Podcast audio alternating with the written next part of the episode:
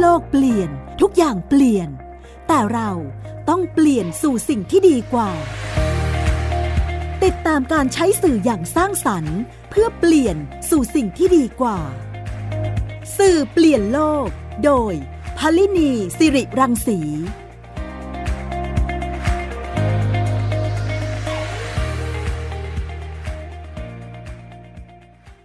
สวัสดีค่ะคุณฟังคะกลับมา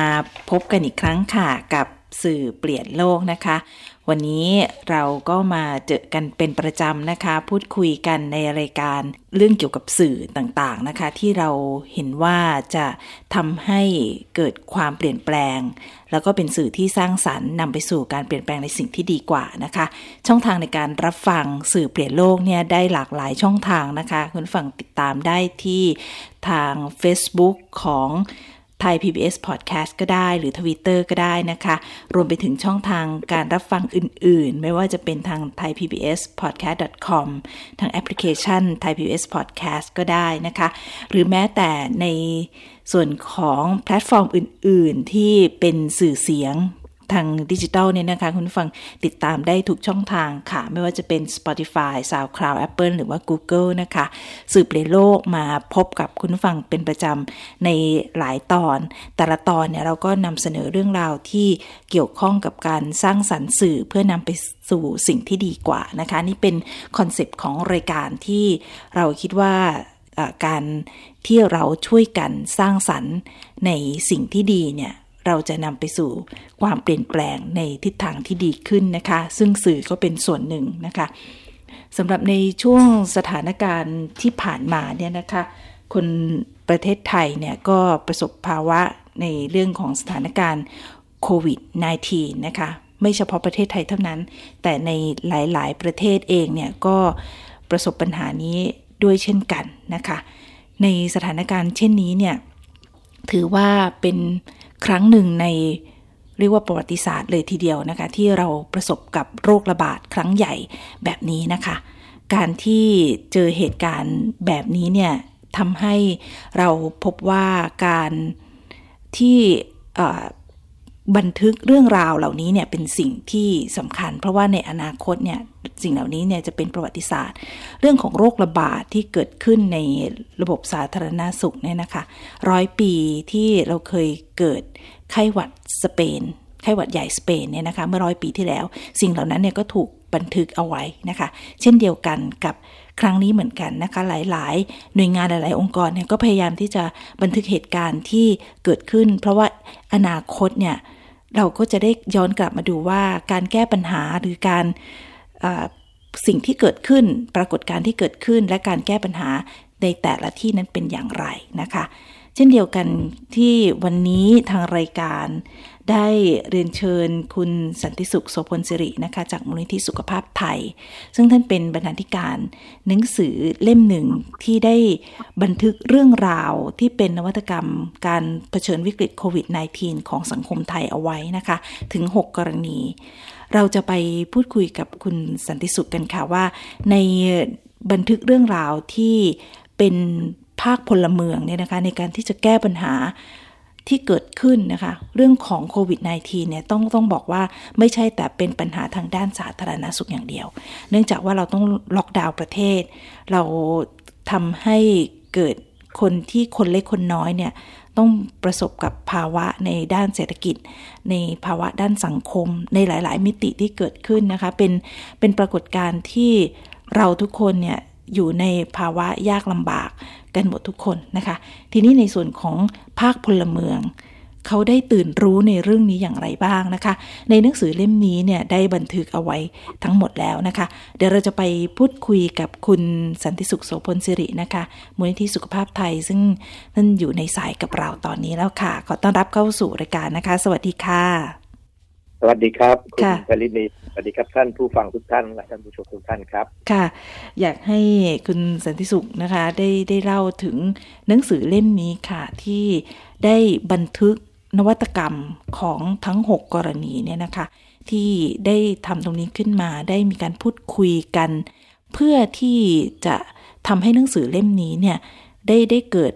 อะไรบ้างกับกับสังคมไทยอะค่ะ ครับหนังสือเล่มนี้ก็ ถือว่าเป็นส่วนหนึ่งนะฮะของสื่อที่จะเปลี่ยนไม่ใช่เปลี่ยนโลกธรรมดาอาจจะช่วยเปลี่ยนโรคนะครับจากโรคระบาดเพราะว่าเป็นโรคตื่นกลัวนะครับโรคระบาดที่ร้ายแรงกลายเป็นโรคที่จะทำให้เราเนี่ยความตื่นตัวตื่นรู้นะครับ ในการที่จะป้องกันตัวเอง และก็เป็นบทเรียนสำคัญ เพราะนั้นเนี่ยในช่วงในช่วงนี้ก็ถือว่าเป็นสถานการณ์ที่ทั้งวิกฤตทั้ง โอกาสนะครับ ที่เราจะได้บันทึกนะครับบทบาทของภาพพลเมือง อันนี้สำคัญนะครับหนังสือเล่มของเราเนี่ยนอกจากทำอีบุ๊กนะครับชื่อว่ารวมพลังพลเมืองตื่นรู้ช่วยชาติสู้ภัยโควิด -19 นะครับซึ่งก็มีหกกรณีบันทึกนวัตกรรมนะฮะนี่สำคัญประเด็นวิกฤตตัวของสังคมไทยนะครับเราก็ความเป็นมาก็ ก็คือจริง ๆ แล้วก็ได้รับการสนับสนุนจากส่วนที่เป็นกึ่งภาครัฐนะฮะอย่างสำนักงานคณะกรรมการสุขภาพแห่งชาติเนี่ยซึ่งทุกท่านก็รู้จักดีในชื่อของสช ซึ่งสชเนี่ยเขาก็จะมีบทบาทสำคัญในการสนับสนุนการเคลื่อนไหวของประชาชนนะครับ ในเรื่องที่เกี่ยวกับด้านสุขภาพนะครับโดยเฉพาะเขาทำขึ้นมาตั้งแต่ระยะที่เริ่ม เริ่มมีข่าวนะครับ ตั้งแต่เมื่อต้นปีนี้นะครับ แล้วก็มีการตื่นตัวกันโดยเฉพาะเมื่อมีภาครัฐเนี่ยเขาต้องทำเรื่องของการบันทึกจดหมายเหตุอยู่แล้วนะครับในส่วนของสชอเองเนี่ย ก็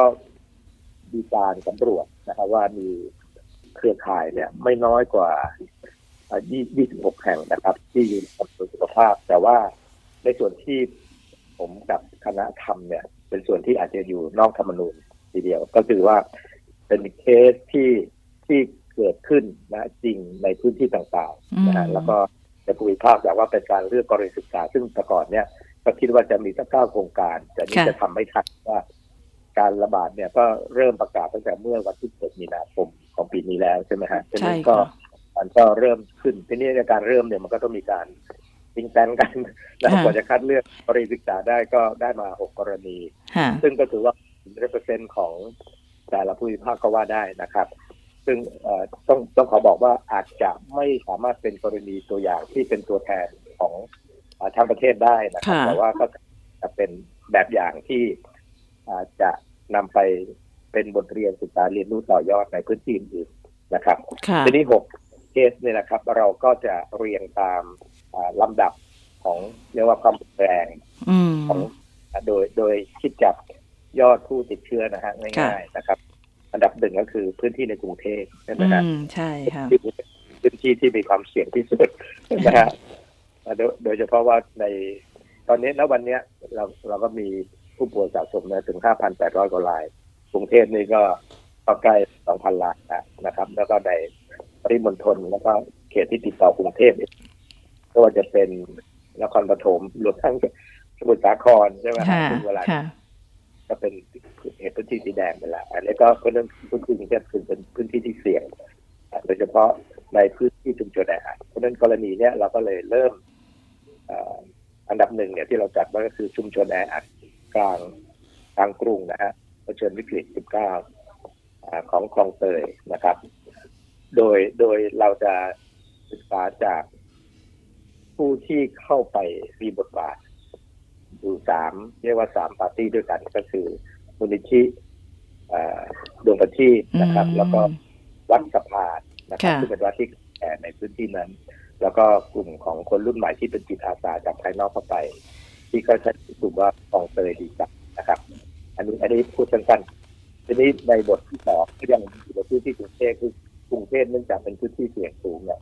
เราจึงมีกรณีศึกษาเนี่ยสอง สองกรณีด้วยกันกรณีก็คือเป็นเป็นโครงการของกลุ่มชาวพุทธเล็กๆที่มีบทบาทมา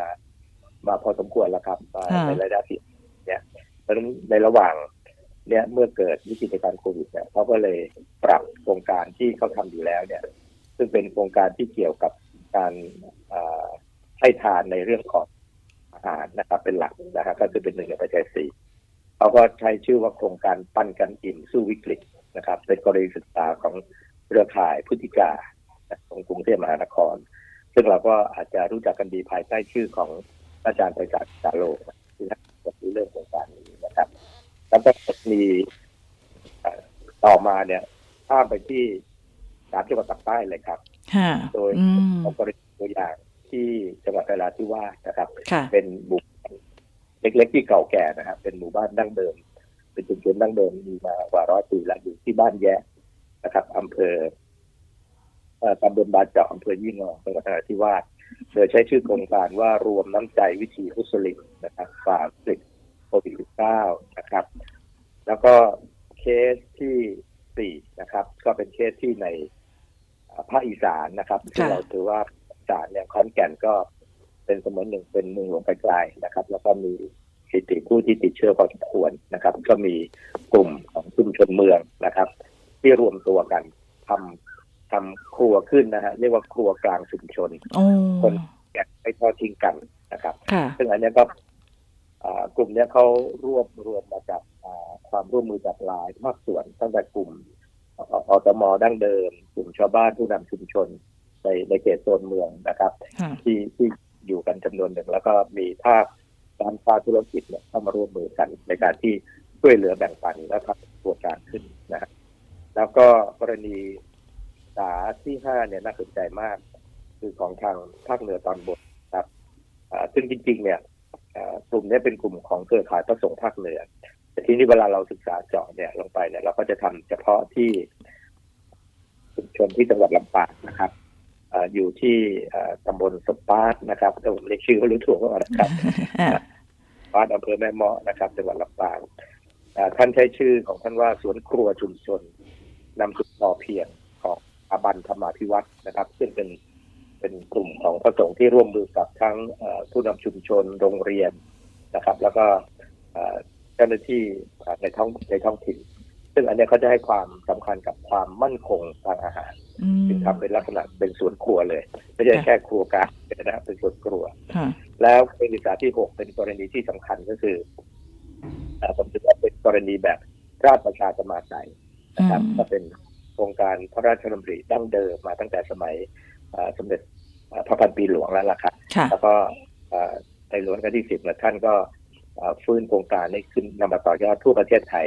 แต่ทีนี้เราก็จะเจาะเฉพาะที่จุด ที่เป็นโครงการเนี่ยที่อำเภอสวนพึ่งจังหวัดราชบุรี ซึ่งเป็นโครงการโค้งหนองนาสร้างสร้างรายการในยามวิกฤตโควิด -19 ซึ่งตรงนี้สำคัญมากแล้วก็เปิดในช่วงที่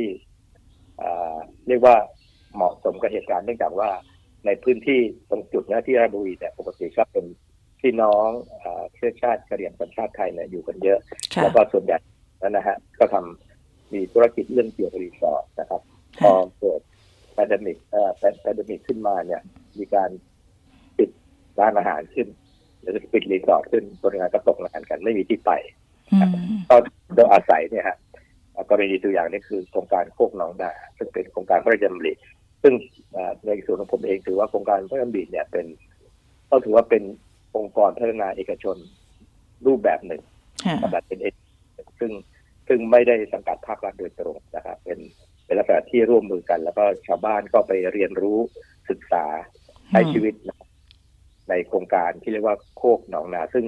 ผู้จริง ๆ ก็คือเป็นโครงการที่สร้างความมั่นคงในเรื่องของอาชีพ และมั่นคงของอาหารนะครับโดยหลักการเนี่ยของเราก็คือว่า เราถือว่าส่วนส่วนที่เราได้ผลนะฮะจากการสรุปก็คือว่าประชาชนในแต่ละพื้นที่เนี่ยจะมีลักษณะที่เหมือนกัน ก็คือ แน่นอนครับ เวลาเกิดโควิดขึ้น มันจะเกิดเขาเรียกว่าเกิดการตื่นกลัวตื่นตระหนกแต่นี้ในกระเมืองตื่นรู้เนี่ยเป็นคำที่ทางสชเนี่ย จะใช้มาโดยตลอดจะเห็นว่าพลเมืองเนี่ยเมื่อเกิดวิกฤตเนี่ยจะต้องไม่ตื่นกลัวนะครับแต่แม้ว่าจะคนทั่วไปจะตื่นกลัวก็ตามแต่มีพลเมืองจำนวนหนึ่งที่เป็น active citizen คือจะตื่นรู้ แล้วก็ active learning ก็คือจะเรียนรู้สถานการณ์ แล้วก็สรุปบทเรียนนะครับนับดูไอโครงการที่มีลักษณะที่เราจะคัดเลือกแน่ๆก็คือว่าโครงการนี้ต้องมีลักษณะเป็นนวัตกรรมคือสร้างเครื่องมือใหม่ขึ้นมา เพื่อการพึ่งตนเองนะครับด้วยการแบ่งปันอย่าง เรียกว่ามีประสิทธิภาพ มีประสิทธิผล แล้วก็สามารถที่ให้ชุมชนอื่นเนี่ยเรียนรู้ต่อยอดด้วยกันได้ทีนี้ที่เราต้องใช้คำว่าช่วยชาติเพราะเหตุว่าในช่วงนั้นนะฮะรัฐบาลเนี่ยเขียนว่า อยู่บ้านเพื่อเนี่ยก็ทำเพื่อชาติแล้ว แต่กลุ่มกรณีศึกษาทั้งหกเนี่ยเขาไม่ได้ทำแค่ เรียกว่าหยุดหยุดเชื้อนะอยู่บ้านหยุดเชื้อเพื่อชาติเฉยๆแต่เขาได้ร่วมกันนะครับ ในการที่จะสร้างพลังความเข้มแข็งในการที่เขาจะพึ่งพาตัวเองนะฮะแล้วติดสาธารณะยิ่งใหญ่นะครับ ในการที่จะแบ่งปันช่วยเหลือกันอย่างอย่างบางแห่งเนี่ยผมยกตัวอย่างนะฮะในกรณีศึกษาแรกในอย่างชุมชนแออัดเนี่ย พอเราใช้นโยบายว่าอยู่บ้านหยุดเชื้อเนี่ย มันหยุดไม่ได้หรอกครับเพราะชุมชนแออัดเนี่ยท่านผู้ฟังที่ดีก็รู้ใช่ไหมครับว่าปกติชุมชนแออัดเวลาเช้ามาก็ต้องออกไปทำงานกัน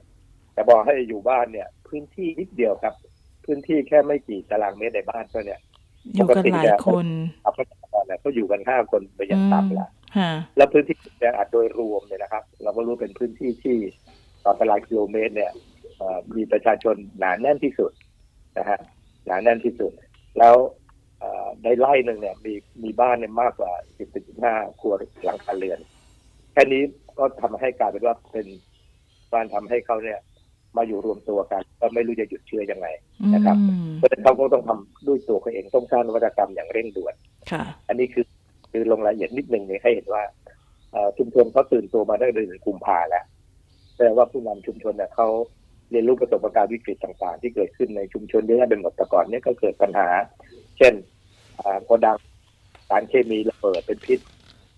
ทั่วไปหมดทั้งชุมชน ซึ่งเขาจะเกิดการแบบนี้เยอะมาก แล้วพอพอถูกปิดล็อกดาวน์กรุงเทพในล็อกดาวน์ปุ๊บเนี่ยประชาชนส่วนหนึ่งก็อพยพจากกรุงเทพไปต่างจังหวัดแต่ในในในสลัมเนี่ยเขาไม่ได้ไปไหนเขาก็จะกลับมาอยู่กันในสลัมแล้วที่นี่เองนะครับ ก็เป็น เป็นชุมชนที่เป็นพื้นที่เปราะบางที่สุดเนื่องจากว่า คนส่วนหนึ่งก็ไปทำงานที่สนามมวยที่มีเป็นแหล่งกระจายในช่วงนั้น แล้วก็เคสมีมีห้าเคสแต่เขาเขาล็อกได้ก่อนนะครับเขาสามารถควบคุมกักกันโรคได้ก่อนนะครับแก้ออกไปและที่ชุมชนเนี้ยก็มีชุมชนชาวพม่าที่อยู่มาดั้งเดิมนะฮะไม่ใช่ไม่ใช่อยู่ใหม่กลุ่มเนี้ยก็จะมีอยู่ประมาณสักสองร้อยกว่าคน ซึ่งซึ่งใช้ในบริเวณท่าเรือแต่ไม่ค่อยมีปัญหาอะไรนะฮะปรากฏว่าเขาคุม ดีมาก แต่ปัญหาเขาหนักๆก็ตัวเมื่อปิดโรงเรียนแล้วเนี่ย ทั้งครูนักเรียนเดือดร้อนด้วยกันนักเรียนเนี่ยก็จะไม่มีอาหารกลางวันก็จะไม่ได้เรียนนะแล้วครูเนี่ยเขาเป็นลักษณะลูกจ้างชั่วคราวเป็นรายวัน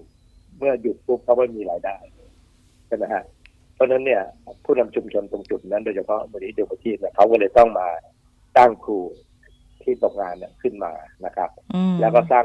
ว่าอสชก็คืออาสาสมัครชุมชนขึ้นมาเพื่อเพื่อทำงานช่วยเหลือชุมชนในพื้นที่นะครับก็มี delivery คือจัดส่งอาหารให้กับเด็กนักเรียนนะครับ แล้วก็ให้ครูเนี่ยสอนแบบ delivery ด้วย นี่ยกตัวอย่างนะครับเขาไม่ได้เพราะในเรื่องของเศรษฐกิจอย่างเดียว ค่ะค่ะ ก็มีการควบคุมกันโรคสอบสวนโรคแล้วก็ดูแลช่วยเหลือบริการทางสังคมให้มันเป็นไปตามปกติช่นเรื่องการศึกษาอะไรอย่างนี้นะครับ แล้วก็ เศรษฐกิจหมุนเวียนภายในชุมชนของเขานะครับทุกทุกอย่างทั้งหกเรื่องเนี่ยก็ถูกบันทึกอยู่ในในหนังสือเล่มนี้แล้วนะคะ หนังสือรวมพลังพลเมืองตื่นรู้ ช่วยชาติสู้ภัยโควิดนะคะ เดี๋ยวเราพักกันสักครู่นะคะ กลับมาในช่วงที่สองเดี๋ยวเราจะไปพูดคุยกับคุณสันนิสุขต่อในเรื่องของว่าหนังสือเล่มนี้เนี่ยนะคะ จะเป็นเป็นประโยชน์อย่างไรต่อสถานการณ์ โควิด -19 นะคะ ที่กำลังเข้ามาระบาดในในรอบนี้อีกครั้งหนึ่งนะคะ เดี๋ยวเรากลับกันมาในช่วงที่ 2 ของสืบเปลี่ยนโลกค่ะ คุณกำลังฟังรายการ สื่อเปลี่ยนโลกไทย PBS Podcast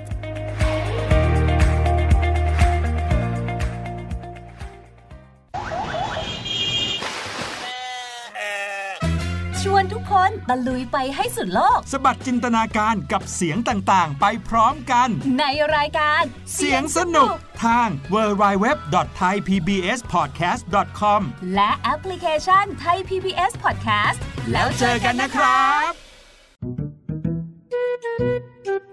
สองพี่น้องนานิ พี่สาวกับนินจาน้องชาย ใช้ชีวิตอันแสนสงบสุขอยู่ในบ้านกับพ่อแม่ นินจา เมื่อไหร่จะเก็บจานสักที กินเสร็จแล้วก็เอาแต่นั่งเล่นเกมอยู่นั่นแหละ โห พี่นานี่ไม่รู้อะไร แต่อยู่มาวันหนึ่ง กลับมีเพื่อนบ้านประหลาดประหลาดมาอาศัยอยู่ข้างบ้าน พวกเขาเป็นใครกันนะเฮ้ยไม่ได้นะ เอาออกมาใหม่เลยนานี้ ตามไก่ตัวหนึ่ง เสือตัวหนึ่ง แล้วก็กอริลลาตัวหนึ่งเหรอ นานี้กับนินจาจะทำยังไง เมื่อต้องเจอกับเพื่อนบ้านจอมป่วนที่ไม่ใช่คนสองพี่น้องต้องใช้สติปัญญาความกล้าหาญเพื่อรับมือกับปัญหาวุ่นวุ่นที่เหล่าเพื่อนบ้านสร้างขึ้นมาไม่หยุดหย่อน ติดตามในละคร แก๊งป่วน กวนเพื่อนบ้าน ทั้งเว็บไซต์ แอปพลิเคชัน และ YouTube ไทย PBS Podcast และอย่าลืมกดถูกใจ Facebook ไทย PBS Podcast ด้วยนะ แก๊งป่วน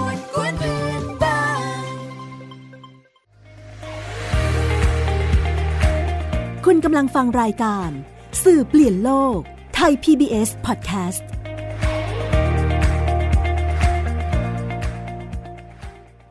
ค่ะคุณฟังคะ ตอนนี้เราอยู่ในรายการสื่อเปลี่ยนโลกนะคะ ในช่วงที่ 2 ของรายการวันนี้นะคะ เราพูดคุยกันถึงเรื่องของหนังสือเล่มหนึ่งที่สร้างความเปลี่ยนแปลงให้เกิดขึ้นนะคะ โดยที่หนังสือเล่มนี้เนี่ยเป็นการบันทึกเรื่องราวของ 6 กรณี นวัตกรรมเผชิญวิกฤตโควิด -19 ของสังคมไทย โดยถูกบันทึก ลง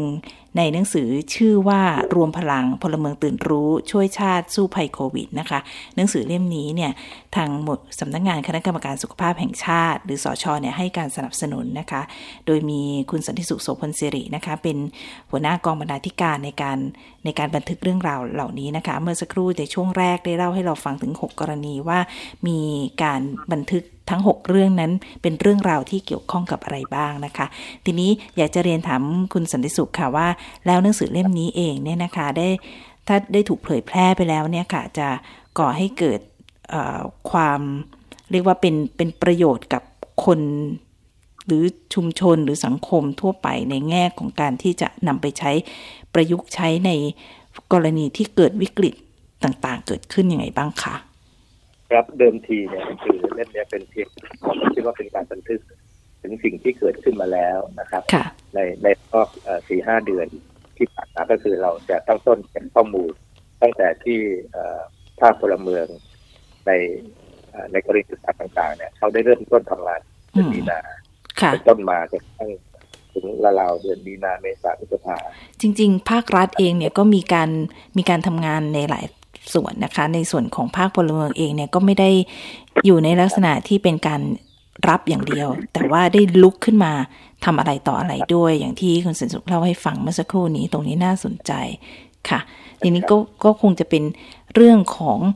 เอ่อเป็นเป็นส่วนหนึ่ง เพราะว่าอาจจะมีหลาย ๆ ที่ที่หลาย ๆ ชุมชนที่เข้ามาแล้วเราผ่านพ้นวิกฤตไปได้ เพราะเพราะมือของพลเมืองเหล่านี้ใช่ไหมคะใช่ครับคืออย่างนี้ครับ เราเราก็คิดว่าเออประเทศไทยเนี่ย มีมีผลกระทบน้อยมากถ้าถ้าดูตัวเลขใช่ไหมครับค่ะอย่างแบบเนี้ยถึงแม้ยอดสะสมก็เหมือนกับเพียงห้าพันแต่ตอนที่เราทำเนี่ยมันแค่ยอดสามพันอืมแล้วตัวเลขก็ก็ไม่ค่อยขึ้นเท่าไหร่ก็ห้าสิบเดี๋ยวนี้ก็แค่หกสิบเราก็คิดว่าต้องทำไว้เป็นสำหรับเป็นเป็นบันทึกบทเรียนซึ่งต่อไปเป็นจะสายเหตุค่ะแต่ว่าในที่สุดแล้วเนี่ยกลายเป็นว่าเอ่อคุณค่าของบันทึกเนี่ยมีคุณค่าในช่วงที่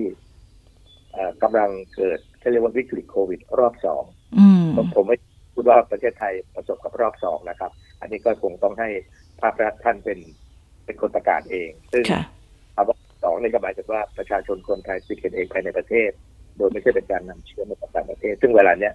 ก็เริ่มมี แต่ว่าเป็นการมีแบบไม่ใช่ลักษณะเป็น super spreader ค่ะซึ่งอันเนี้ยแล้วก็ที่สำคัญก็คือว่า เราอย่าเป็นนึกว่าเราเนี่ยมีอัตราการติดเชื้อ น้อย หรือผู้ที่เสียชีวิตเพราะการติดเชื้อแต่เพียงเพียงหนึ่งจุดเปอร์เซ็นต์กว่าเท่านั้นเองก็จริงอยู่ แต่เราต้องเข้าพื้นที่โดยรอบบ้านเราเนี่ย อย่างยกอย่างอย่างเมียนมาเนี่ย เวลาเนี้ยเขาก็มียอดติดเชื้อถึงแสนถึงแสนหนึ่งหมื่นคนนะครับ แล้วยอดผู้เสียชีวิตต้องสองพันห้าร้อยกว่าคน ซึ่งสูงกว่าประเทศไทยมาก นี่ไม่นับว่าทางมาเลเซีย อินโดนีเซียนะครับแล้วในเขตทางฝั่งตะวันตกนะฮะด้วยของที่เราติดกับในส่วนของที่เราใช้แรงงาน ข้ามชาติเข้ามาหรือทางฝั่งตะวันออกที่ติดอยู่กับชายแดนกัมพูชานะครับ เพราะนั้นสังคมทั้งสังคมไทยนะครับ ไม่ใช่เฉพาะชุมชนแออัดนะครับ คือทั้งประเทศไทยเนี่ยกำลังเป็นอยู่ในภาวะที่เป็นสังคมที่เปราะบางต่อการเผชิญหน้ากับวิกฤตการณ์โควิด เพราะเนื่องจากว่าไทยเราเนี่ยการที่เราไม่มีผู้ติดเชื้อมาก ด้านหนึ่งเหมือนเป็นเรื่องดีแต่ด้านหนึ่งคือเราไม่มีภูมิคุ้มกันนะครับ เราไม่มีภูมิคุ้มกันหมู่เหมือนในประเทศ ในยุโรปที่เขาเป็นกันมากเลยในอเมริกา ซึ่งก็มียอดสูงมากเพราะเขาไปเชื่อว่าเนี่ยเขาจะสร้างภูมิคุ้มกันหมู่ แต่ก็เอิญว่าสังคมไทยเราไม่เชื่อแบบนั้น สังคมไทยเราคิดว่าเราป้องกันไว้ดีกว่าแก้ถูกไหมครับค่ะแล้วเราเอ่อสิ่งที่เรียกว่าวัคซีนในระหว่างที่เราไม่มีวัคซีนเนี่ยนะครับ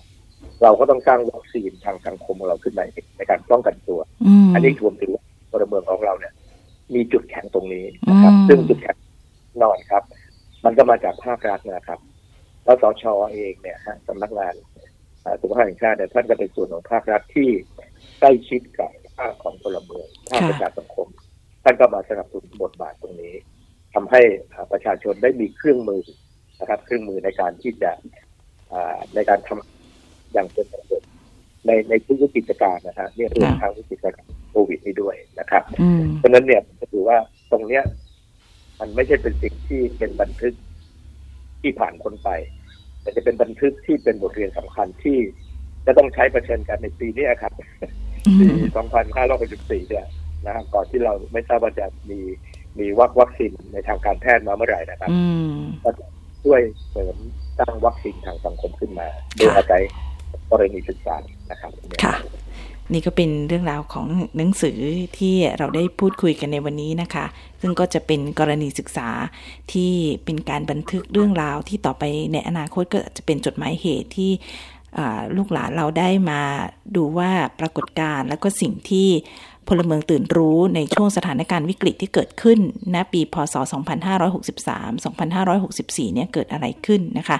แล้วก็จะได้เป็นสิ่งที่นำไปเพื่อที่จะ ต่อยอดแล้วก็ปรับแก้อะไรกันต่อไปอนาคตนี่คือเป็นข้อดีของประวัติศาสตร์ที่ที่ได้มีการบันทึกเรื่องราว วันนี้ต้องขอบพระคุณคุณสันติสุขโสพลสิรินะคะ จากมูลที่สุขภาพไทยที่มาเล่าหนังสือดีๆ เล่มนี้ให้เราฟังนะคะ แล้วก็เข้าใจว่าทางสำนักงานคณะกรรมการสุขภาพแห่งชาติเนี่ยก็จะทำหนังสือเล่มนี้เป็นเป็นอีบุ๊กซึ่งก็เข้าไปดูใน Facebook หรือว่าเป็นในเพจ ของสำนักงานคณะกรรมการสุขภาพแห่งชาติได้ รวมไปถึงในเว็บไซต์ของสำนักงานด้วยนะคะ ที่จะมีเอาหนังสือเล่มนี้ขึ้นนะคะ คุณผู้ฟังไปดาวน์โหลด แล้วก็ลองไปอ่านดูได้นะทั้ง 6 กรณีศึกษาที่เป็นเรื่องราวที่น่าสนใจค่ะ ขอบพระคุณคุณสันติสุขอีกครั้งนะคะ ที่มาเล่าในรายการสืบเปลี่ยนโลกวันนี้ค่ะ ครับยินดีครับสค่ะวัสดีครับ แล้ววันนี้นะคะ เวลาของรายการสืบเปลี่ยนโลกก็หมดลงแล้วค่ะ ขอบพระคุณคุณผู้ฟังทุกท่านนะคะ ที่ติดตามรับฟังสืบเปลี่ยนโลกในวันนี้นะคะดิฉันพลินีสิริรังสีขอลาคุณฟังไปด้วยเวลาเพียงเท่านี้นะคะ สวัสดีค่ะ ติดตามรายการสื่อเปลี่ยนโลก โดยพลินีสิริรังสี ได้ทางไทย PBS Podcast www.thaipbspodcast.com แอปพลิเคชัน ไทย PBS Podcast และติดตามทาง Facebook กดไลค์ที่ facebook.com/thaipbspodcast